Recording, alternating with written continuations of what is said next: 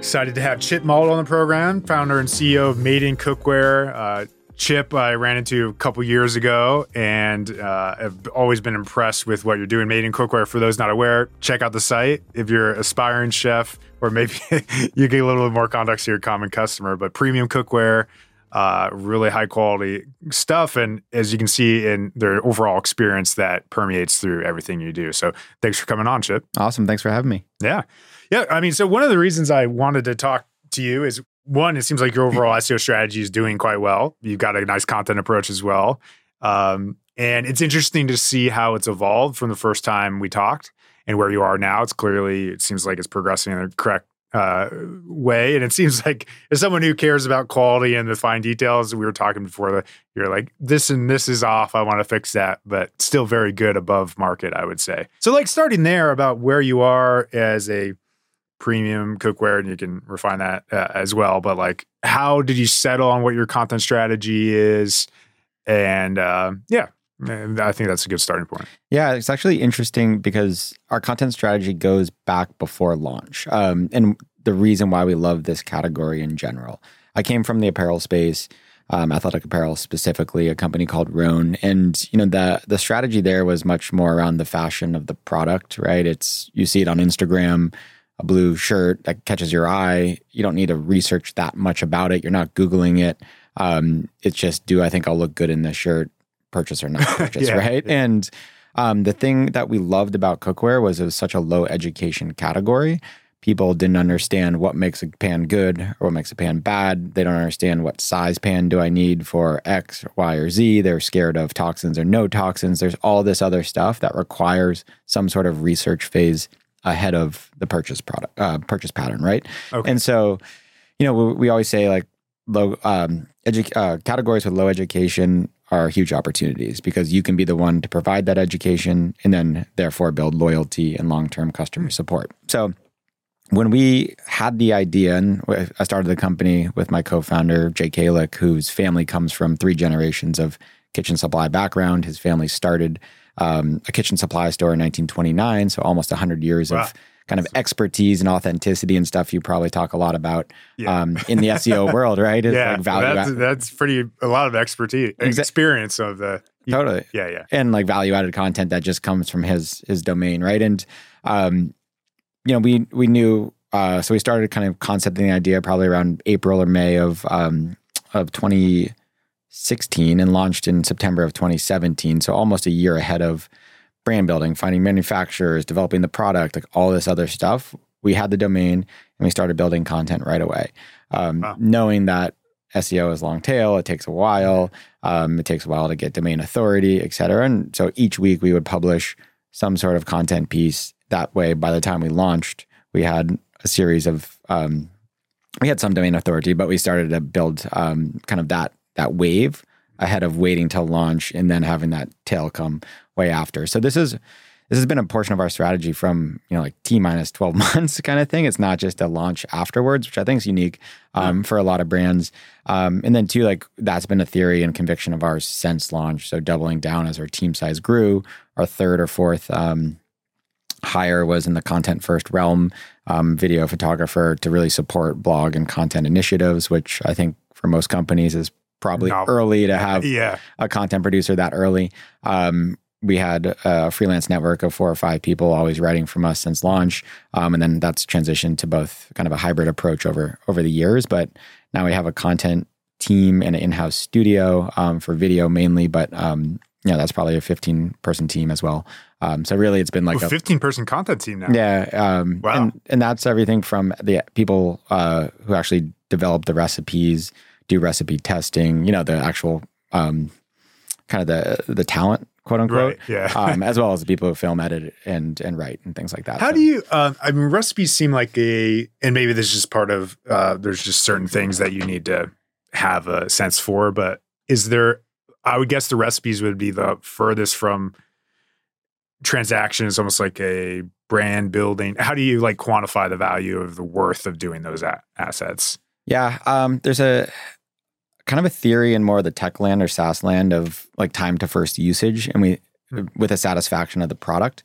Um, and we've kind of ripped that in our world as well, where you know our, our return rates and our our product quality is so good. We get about two percent returns, which is phenomenally low for a DTC or direct Mhm. um, direct brand. And part of that we kind of attribute to the fact that they get the pan, and for every single one of our products, we have custom developed recipes right off the back that start you off on the right foot and get you excited about the product. Um, so I think there's two aspects of it. One is like, you know, before the acquisition funnel, recipes probably aren't that great. We've seen them for uh, traffic, we've seen them Right, for whatever, yeah. but they're they're low conversion. Um, but then just for the LTV, for the customer satisfaction, for providing use for our product and just value add to the customer, um, that's that's where we see it. It's it more of a retention play. Yeah, Uh, one thing I'm interested in there. So when you ship the product, is there like a link? Go like go to the website, check out this recipe that supports it, or you have like a recipe card with the product. Exactly. I think a cool end to end product experience that we offer.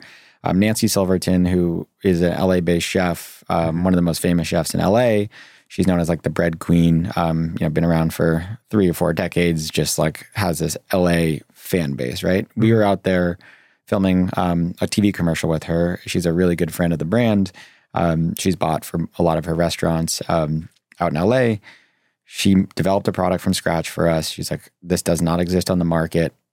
Come like Nice. from the industrial design to product testing to everything, all went through her hands. And then she developed a custom recipe for that custom product. And in that box came that full experience. Oh, right. So nice. like from end of product design Yeah. to end of actual customers cooking on that product, it was a real Nancy Silverton experience. Do you include that in? I don't know if it's compelling at all in the description for the product, or just kind of like uh, probably no pun intended, like salt on top. Or uh, it's totally. I mean, Yeah. the whole like email marketing, the blog Yeah. content. I mean, that's where the whole kind of um package, content package came with that. It was interview with her um, about her background, behind the design, then recipe. So everything um, on Nice. a content based approach. So it, it's so interesting that you you uh, found you sort of knew from day one that part of the gap was that that research and education did not exist. Was that like your background, or you are you the business guy and he's the product guy, co-founder? Co-founder runs all the product. I run Yeah. all the performance marketing um, and marketing to start. We have someone who runs uh, brand strategy and kind of global marketing campaigns Okay. now, but um, uh, you know, back then it was just two of us, Yeah. and I was handling performance marketing, data analytics, uh, all the e-com and web um, behavior, both Right. on CRO and SEO, Mhm. um, and really anything like on that front. Makes sense. Oh, So one of the questions I was going to ask you, very interesting strategy. It sounds like you knew SEO was going to be a thing from the start, so you invested Correct. it literally pre-launch. Yeah. One of the interesting conversations I often, I don't even know if we had this conversation originally, is like the time to lo- value is elongated for a newer business Yep. because of that long cycle. Like, what did you, when did you start feeling traction from search post launch with that unique model of like literally have content live on the site when we go live? Pretty early. I mean, um, you know, I think part of being a digitally native company in a incumbent space with a lot of people who are catching up to moving to e-commerce, there wasn't much competition in a lot of the keywords. Um, and you know, a lot of these research-based things are longer tail, so it's easier to rank to start. Um, this versus that. What size fry pan do I need? You know, like things that you know you're not going for frying pan right off the bat, as, Yeah. as you know. Um, so we started to rank for some of those tail keywords pretty quickly. Um, pretty decent volume for the keyword dif- keyword difficulty um, to start, and it kind of snowballed. But we were ranking for kind of core keywords, um, saucepan, for instance. We were ranking, you know, top three in 18 months, 12 months. Um, Okay. way bigger than, way quicker than I would have thought. Uh, How about the content tail? Was that what was that? Six months. Yeah, I mean, six months. six It- months from launch. pro- I mean, some of them were in the top three to five at launch, um, which was awesome. Oh, really? Yeah. Did you do like a press push? I'm guessing your original funding round, things like that. Yeah. we did. It wasn't a huge press press push at launch. Um, it wasn't a real backlink strategy um, that that drove that. It was definitely just, Just like on page content of- and yep, and Yeah. lack of competition. Yeah. Wow, that's interesting. And I, I am seeing that more and more. It, it's an interesting use case, and maybe it's just case by case. Like an affiliate site comes to us, Yep. and they're like, "We want to rank in 12 months." It's like probably going to take you 12 months, but if you actually have a good product behind it and a story, I do see increasing increasingly like when there's real brand activity around it. Like it seems like it can happen in in six months sometimes. but you got to feel confident in that first part. Totally. uh, for that to be the case. So, I mean, you iterated on your that first version of the, of the site over time, and now I think we'll, we'll show we'll link to it in the show notes. Really suggest, uh, hopefully, if you're listening to it, uh, this, you you would check out the site, uh, buy some product, uh, but and check out that new design. But I think your content experience specifically, um, we're a content firm, is really good on the content section. It's premium. It kind of reflects your brand. You've really made a novel, um, iterative step uh, it wasn't just that. Sounds like, and I'll let you talk through it, but you redesigned your site as well. But for some, an interesting conversation we tend to have is uh, just obviously that step of really improving your content section. It's not always straightforward. So I think people would be interested, like, what is the rough cost of that? What was the project look like? Um, and some of the, the change and improvement you saw um, from the first version to the today. Totally. Um, so we used to use out of the box templates for our blog. Um, we were on Shopify to start, uh, kind of early days, and we're using some of their template um, uh, blog based templates. And I think anyone who's used Shopify knows they're out of the box. Blog is an afterthought for them. Content is an afterthought. It's a shopping website. They've made some improvements on kind of the global um, template based uh, experiences they offer, but still probably less flexibility than you'd want if you were really driving a um, a content first strategy. And so for years one through three or zero through three, we were hindered by you know a 12 column system on our website that didn't allow for a right rail that didn't allow a brand hit you know like all these things that we really wanted mm-hmm. for someone who was entering through the door of slash blog and uh, and we felt like we were just missing out on email capture telling people about the brand um, you know influencers or, or bloggers do this really well right on a right rail you come through a recipe like you asked about. And there's a little about me section that just follows you down the right side of the page. So at least you get some sort of association or brand hit if mm. they don't continue um, exploring through their mm. website. Um, those were all the things we really wanted. And kind of depending on the blog type. So if it's a recipe, we want you to sign up for an email to get more recipes from us and stay part of our community. If it's a behind the design blog post, we want to filter you through to the actual product that you're reading about at that time, a, a more shoppable experience. And right. we just lacked all that flexibility. Um, no, no ability to put product cards embedded on the blog page, similar to how affiliates do really well. Mm-hmm. Um, and and so we moved to a headless system, um, probably July of last year, July of 2022, and that provided us a lot of front end flexibility for the blog specifically.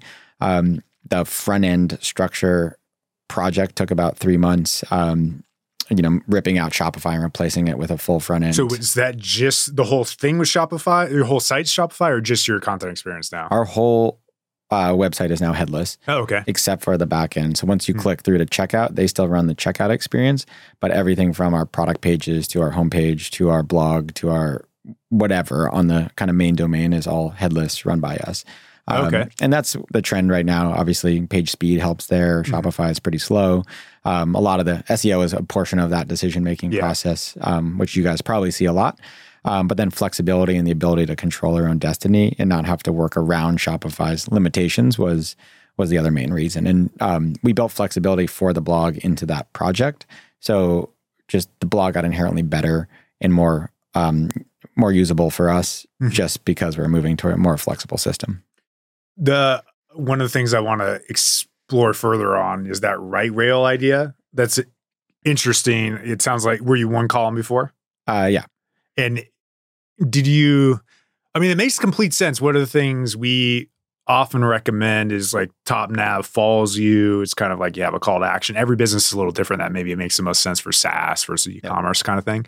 Uh, it makes complete sense what you're saying there. Yeah, it's interesting to hear like if if there was was that kind of a qualitative feeling? Did you think about testing that at all versus like a middle column thing? Yeah, we actually used Unbounce to test oh, um, really? blog pages because we were um, we love a content based funnel approach. We think it's a really nice way to introduce yourself to a brand, not buy buy buy, but like let me help you first right. in your in your process before considering us to purchase from us, right? And so, um, again, heavily researched area, um, you know, heavily uh, kind of confusing area three ply five ply seven ply what the hell is the difference between what is I, ply? I don't know what that exactly exactly and so if we're the ones that yeah, you know we have a question yeah. answer that question then um, you know, hopefully you view us as a value to you as a Mhm. customer.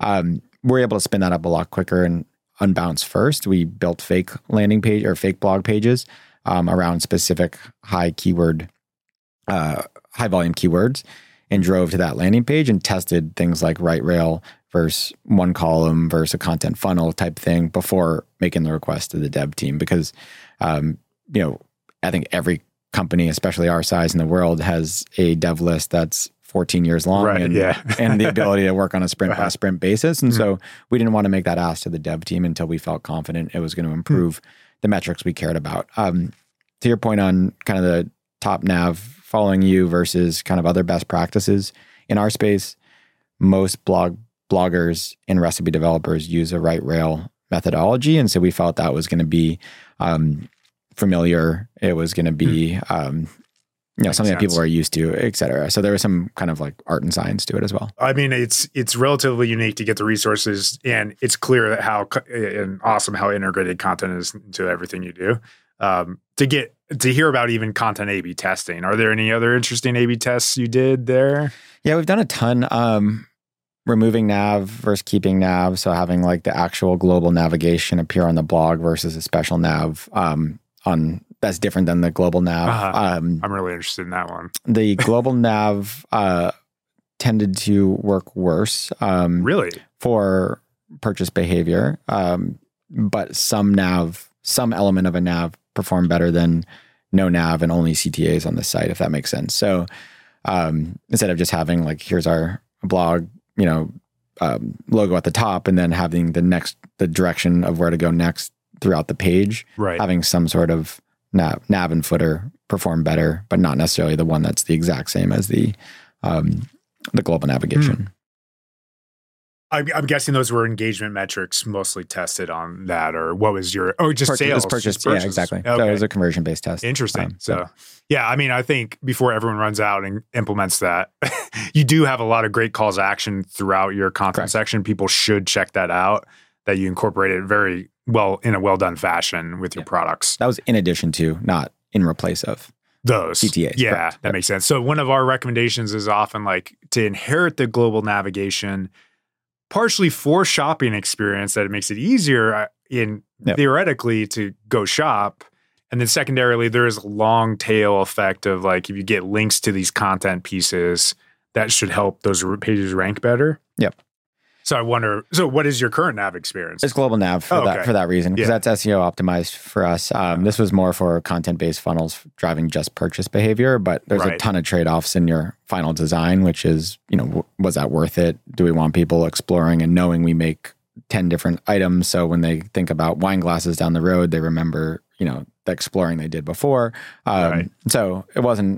It was a good example of I think the team having a conviction that overruled a very small A/B test win that um, also helped SEO and Makes sense. I like that think, thinking for sure. Uh, I think I probably interrupted you because I was so excited about. Are there any other A/B tests? Because that's so Um, interesting to me. we've done a ton of stuff around CTAs in the hero versus not in the hero. None of those mattered really. Um, you know, I think so. Basically, above the fold thing that everyone talks about, Right. right? It's like, is there a CTA? I mean, the nav was up there, but is there an actual um, hard coded CTA, CTA Okay. in the hero image? Um, didn't matter for us. Um, multiple CTAs versus the content funnels around blocks into a final singular CTA. Multiple CTAs won um, in that aspect pretty heavily. Um, those are the ones I remember most. Um, Okay. but we were always testing stuff. yeah, yeah, nice. Yeah, I mean, I really like the those kind of shopping widgets that you have specific to each product. On, I mean, I'm guessing you thought about that in the first design, but like, how hard is that kind of thing to spin up and get going? the I mean, Shopify made it difficult. Yeah. Um, embedding the ability to do shoppable widgets on the page Uh, was a frustrating experience, especially if it was multiple products. You know, you've wanted to create a carousel. So think about recipe, right? Things to use in this recipe and be able to shop from the blog. Shopify made that a pain in the ass. Um, and so they, they weren't light they weren't light lifts. Um, yeah, yeah. And You're you don't sound like a fan of Shopify to me. uh, I don't know. Pros and cons. I'm sure. Pros and cons. Yeah, yeah.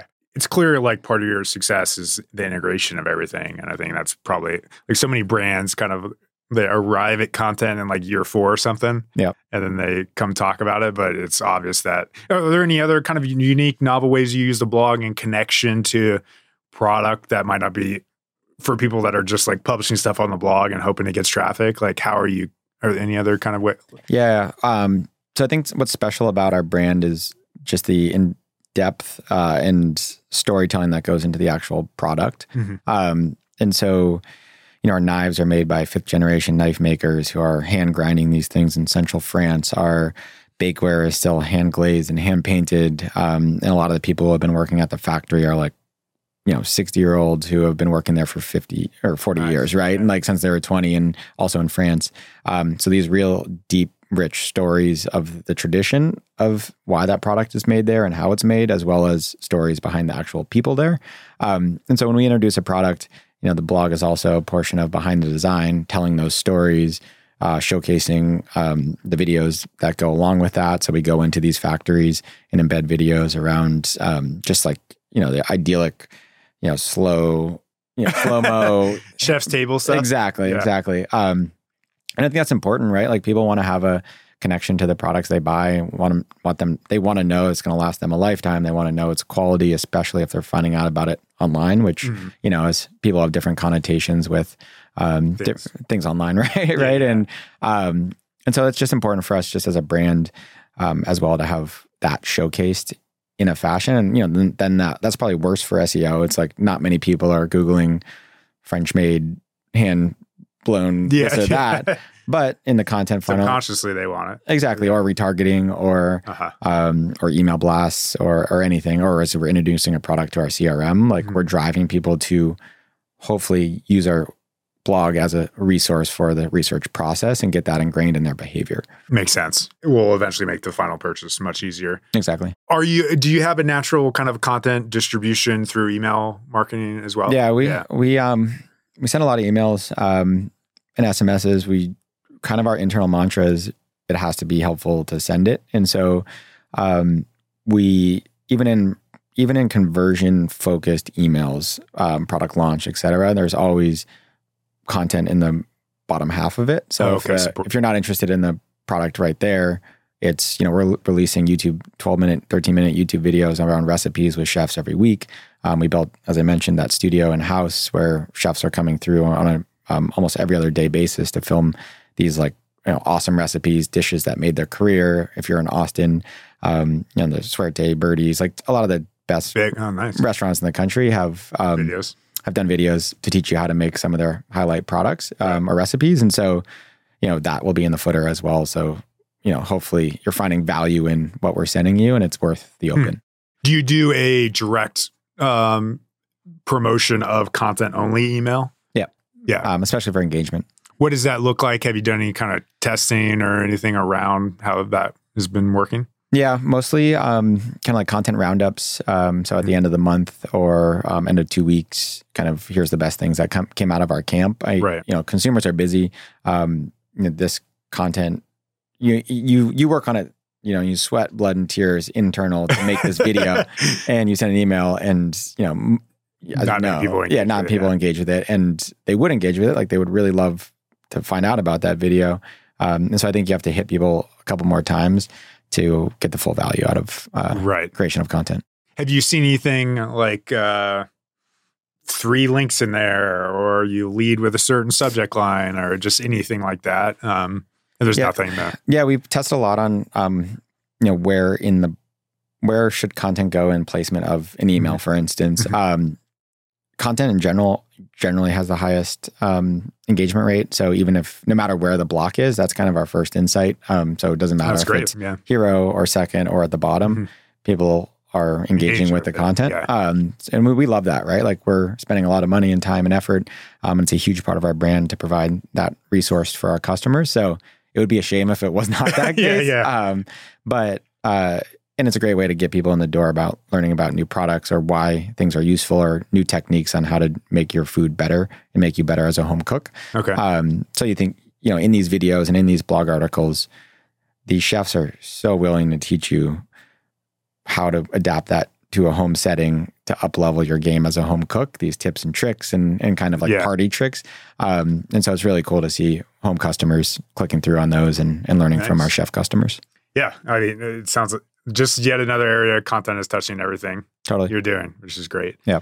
You have you have a great overall. I mean, you touched on it. I mean, that's video um, for sure. Photography also is probably a side product of that. Yep. Throughout your blog is great. I'm assuming most all of it is original photography. Yep. It original. photographer. Yep. Yeah. Yep. Yeah. Um, so how do you think about that? Or are they specifically, do you go out and use like types of saucepans and you're, you're like tying to the article? Like how, how does photography support the content section?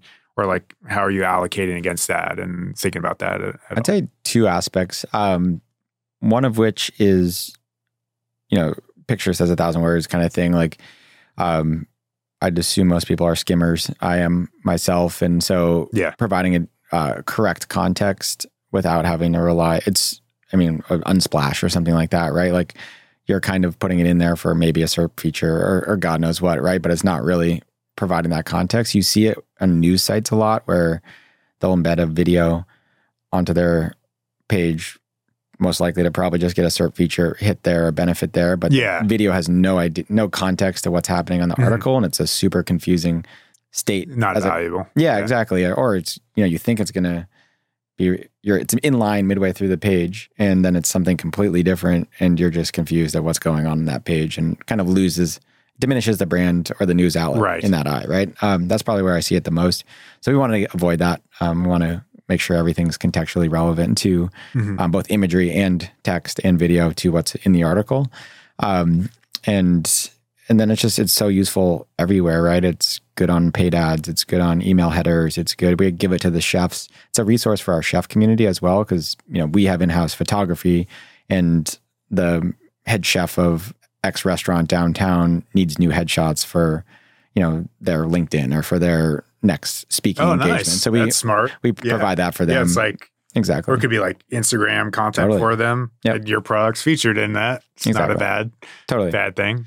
Um, so we like we try to use our internal resources as much to aid the community, um, the chef community, for anything that they don't have. random question. Curious how you're thinking. I mean, you're such high, it's clearly a high quality approach, not to what you do. Have you thought about AI's place in all this stuff? How are you, how are you think about it? Yeah, it was interesting with the Google release was two weeks ago or something Yeah. like that. Um, actually, not condemning AI based writing as Mhm. much as I would have thought. Um, but you know, I think there's been more clarity in SEO based content than there ever has been from Google's side, which over the last two years, right? And I don't know if you agree or disagree, as know more about it than I do, but it seems like with their focus on reviews, on expert um, opinions, on everything else, they're just going for is this useful for the customer? Focus on bounce rate, people going back to the search page after clicking on your Yeah. content. Like there's nothing else to optimize for other than creating high quality content that is useful to the consumer. And whether or not you want to use new technology or not to get that is kind of up to you and your ability to do so. Yeah. But I think it it goes with like if you know you're an asshole during the process, you're going to get the result at, you want, right? Like if you think you can just, I think you can That's just a good tagline for yeah, AI. right. Like, um, but if you can use it in a way that makes the process quicker with humans checking it and whatever, then like Yeah. you can probably innovate really nicely there. Hmm. Um, so I don't know. I mean, at the end of the day, it's got to be it's got to be something that when someone clicks on, they don't go back to the search page, and you know who cares how it comes about. Um, we're not Yeah. using it much in our content, um, our blog based content or SEO based content Right. um, because we rely on experts in the industry, the chefs, um, people we feel like will really create deep, engaging content Makes that sense. um, customers will love.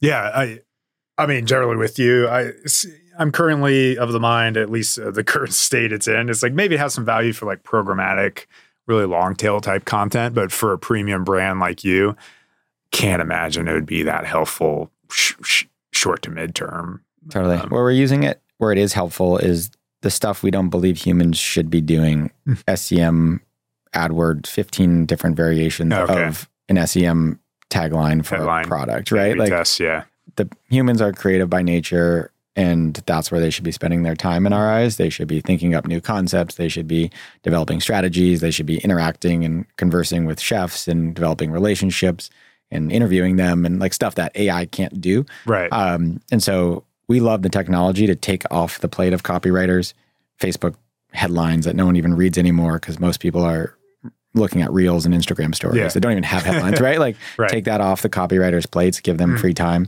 to go make relationships with the best chefs in town um, and interview them and make a bond and tell our customers something special about what's cool about that chef. Makes sense. Like that. And I agree with that for sure.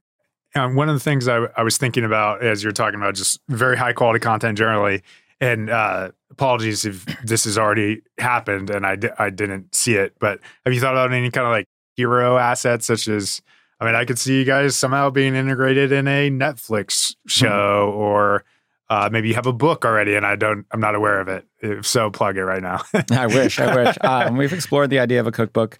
Um, same concept with SEO as a, a cookbook, right? It's what's our angle? Why do we deserve to exist? Um, you know, we have so many amazing chefs as part of our community um, who will develop amazing res- uh, recipes for our customers. But Mhm.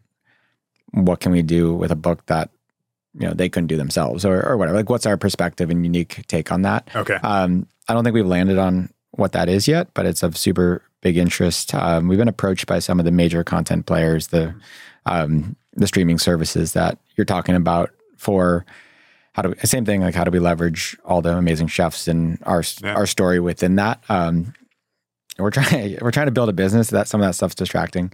Um, and so Yeah, I can see that. it's more about what to say no to and the focus um, on just building the, the business. Makes sense. So you mentioned uh, you said 15 content team members. Um, one of one of the things I'm always interested in is what like what team structure looks like and how you came to that kind of breakdown of like four writers. Maybe you have a manager here for content, and you mentioned a photographer that's full time. Could you go into a little more detail on that and how you came to the numbers? Yeah. Um, uh, trial and trial and tribulation. um, I would love to say we nailed it out of the bat. I think what was interesting about the org structure in general was um, bringing together a lot of content creators who are experts in their field, but have never worked for a brand before. Um, and so a recipe tester who's just like an amazing, amazing, just recipe developer, you know, expert in the food industry, been doing it for 25 years, like kind of that aspect. Um, then having her sit next to a writer who has written for, you know, Food and Wine magazine, but, you know, has never worked for a brand before, next to a, you know, photographer who has amazing photography, but never worked specifically for a brand before. And then getting them all on the same team Okay. to play for common vision that Mhm. the vision was evolving as well as we went. Um, so like, you know, we knew we wanted a content based approach. We didn't nail it out of the gate. We learned a lot and kind of getting both a team feeling amongst that team, but also that changing on them every three months. Yeah. um, so so we definitely didn't nail it out of the gate. Um, the team's working amazing and better than they ever have before. Um, probably took about 12 months to get there. Um, not by their fault, but on our fault of uh, kind of constant iteration and that changing the goalposts on them Right, every five minutes. Um, but like if you look at our stuff now coming out, the quality of it is unbelievable. It's all original content. Um, you know, it's plugging the product in a organic and authentic way, not a commercial and cheesy way. Yeah. How does it fit into the recipe to make the recipe better? So, you know, things like that that just took three to four months of of refinement. Um, probably three times that. Um, and yeah, exactly. And and then like the split just on a monthly basis of content calendar, um, how much is meant for SEO specific, how much is meant for we don't care what happens to SEO. This is great for the brand. Mhm. How much of this is around the product and support and CX and emails and kind of supporting the business and other aspects, Okay. and how much are those kind of content strategies changing, and what's the steady state of those over time, and that evolves too, right? Because like you know we feel like we're behind in SEO in this section. So month zero through three, SEO should take a larger portion of the content calendar. And then months six through nine, we can turn down SEO Oh, okay. and turn up brand. And how does, or in Q4, when it's a commercial time period, we're turning down brand and turning up commercial. Like just honing in on all those moving parts has been, has been tough and and a learning experience. Yeah, nice. Uh, from that, one uh, another thought that comes top of mind is just how do you think about KPIs or OKRs for these teams within a such a quality focused um, firm? I imagine there's a tough Yeah. interplay there. I mean, my background's in like computer science, data analytics. Mhm. I want to I'm that person who wants to put a a Publishing goal or something. yeah, goal on Yeah, everything. Yeah, yeah. um, our our head of marketing, she comes from um, some really amazing brands, LVMH, Nike, um, Burberry, some like really high quality brands, and is super creative of a person. And she's kind of been my counterpart in you can't put a KPI in everything. You got to let the creat- creatives be creative. Yeah, you got to um, the like doing it the way you do will both either make them quit or make them quit and hit you or not get the actual result you want from a quality perspective. So Okay. you need to be comfortable with some ambiguity around KPI based stuff. I would say the loose model was built on a CPM based approach. Um, and so, you know, basically is the the cost per Ac- 10,000 views, Yeah, yeah. 10,000 watches, 10,000 or 1,000, sorry. Um, uh, you know, whatever the metric is for that. Is it a video? Is it a blog? Is it a Instagram reel? Does it fall within some range that we feel comfortable with on a CPM basis? And after that, Oh, okay. let them let them be free. You know, let them be creative. So you me- so you measure the cost of the asset against the sort of CPM roughly. totally. So if your Instagram reels get forty thousand views on average, and it's costing you eight grand to make, you know, two hundred bucks CPM or whatever it ends Yeah, up yeah. being, and you know, does that feel good to you? Yeah, that makes sense. And you're feeling good on the brand side of those. I imagine that's a tough kind of connection, or you have to be comfortable probably with somewhat high CPMS on that. Yeah, and I think Yeah, that's worth it. yeah, Um, that makes sense. if the content is good, like Yeah, would we spend two hundred dollars CPM, which you know we can buy a Facebook ad for twenty five dollars CPM. So would we spend ten x the CPM to have that hit? Only if the content is worth it. And so if you're having poor content coming out and paying ten x CPM, that's a real tough proposition for you to, Makes to sense. justify. But I think if you go to our Instagram um, at Made in. Uh, the We'll you'll see i mean you'll Yeah. see the the reels and stuff are coming out they're like absolutely phenomenal quality they're coming out you know three to five times a week they're constant repetition they're giving you recipes to save download share like there's a lot of great things that are coming out of that team nice. Well, this has been great, Chip. Don't want to put you on the spot, but one of the thoughts I was thinking was like, do you, you oh, first, how big of a cook are you now? uh huge huge Yeah, I- I, it. and I think that's interesting. My co-founder, he came from the space. Just he's an incredible cook. He's the guy that will open up the refrigerator, no recipe, just see it and then create it, kind of Uh-huh, thing. And yeah. I was the opposite. I had to go through the journey of specific step-by-step recipe to create a mediocre dish That's me. to exactly. but then over time, like now I'm that person who opens up Nice. a fridge of my friend group and you know grabs 15 things and creates a, a pretty good meal. So um, I kind of feel like I guess the content journey that we hope our customer goes on is what I went through. Uh-huh. Um, and so I think it's a nice kind of barometer or north star there. yeah. Yeah. So that's that means you do have the expertise then to answer potentially my next question is do you have like one or two cooking tips for the beginner mediocre dish person? Totally. We learned it from Tom Click. So the, I think the cool part about our business is we're in the kitchen with the best chefs in the country. I mean, three Michelin star chefs, chefs that Yeah. have worked all over the world in some of the best kitchens. And one eye opening fact was that for the same process, a steering a uh, searing a steak, two of the chef like they're they don't follow the same theory. They Hmm. both have different theories. Tom Colicchio, uh, head judge of Top Chef. Okay. Um, you'd notice him. He's awesome guy, investor in us. He is a low and slow guy. Um, he will put a steak on a burner and put it on low and let it sit there for 15 minutes to get the perfect sear. And you know, I think that you know we walk into that room and we're like, I thought you had to blast the heat and crush the steak Right, to get to get a sear. And he's like, no, actually, it's not the case. And especially for a home cook, this allows you. Home cooks are always behind. The burner's going. They haven't cut things. The baby's screaming. Yeah. You know all that stuff, right? Um, low and slow is actually better for the home cook because it allows them more time to get the other stuff Hmm. in order. Um, whereas you go into the Alinea kitchen, you know, it was number seven in the world at one time. Um, Grant Achatz, kind of like mastermind Legend, chef, legend, amazing chef's table, and he's a high high heat, blast it, quick, Hmm. move on kind of guy. And so like same result, both tasted amazing, completely different methodologies. So I think the first answer to that is um, it's how you it's technique, but it's what technique fits you and how you like it. And there's no I'm doing this wrong. I don't know how to cook. Like, you know, you hear that a lot in the kitchen space. It's actually no, like it's a million ways to skin a cat kind of thing. Nice. Um, and then I think technique and heating control is by far the thing we've we've learned the most. Like any issue you're having in the kitchen, your pans are burnt, uh, chicken is sticking to my stainless steel cookware is a heating issue. Um, most people will overheat their pan and then take something out of the fridge and throw it directly on the pan without letting it come to room temperature, and you have a super hot pan mixed with a super cold thing right out of the uh, fridge and you've created kind of a catastrophe there, right? It's it's all about heating control.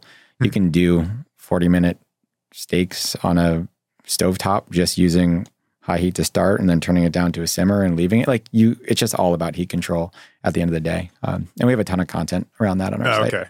What should people Google to support that? Um, I'd go to our either our blog or YouTube um, and do uh, how to how to cook with stainless steel okay. and uh, he walks you through how to get the pan the correct temperature.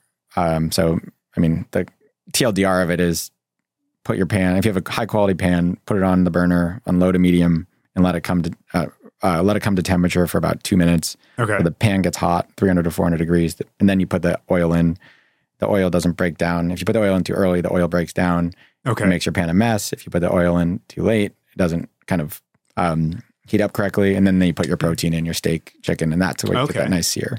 So Nice. Yeah, I have that exact problem probably. totally. And it's like yeah. it takes you watching a video or reading a blog article Yeah. once, and that single thing will make your steaks, chickens, yeah, anything, vegetables, Nice. All are taste better. Unique tips. I, I thought I thought you were gonna say put more salt on something. Or yeah, yeah, yeah. salt along the way. Yeah, yeah. season it. I'm sure that's not a bad thing, but that's Totally. that's probably what everyone Yeah, says. That those are good tips. Well, awesome, Chip. Yeah, everyone go check out the blog, subscribe Yeah. to the email newsletter, um, and buy some knives. Got some great products. So I appreciate you coming on. thank you for having me. Thank you for listening to this episode of Content and Conversation. Please leave us a review and like and subscribe on your podcasting app of choice. Thanks.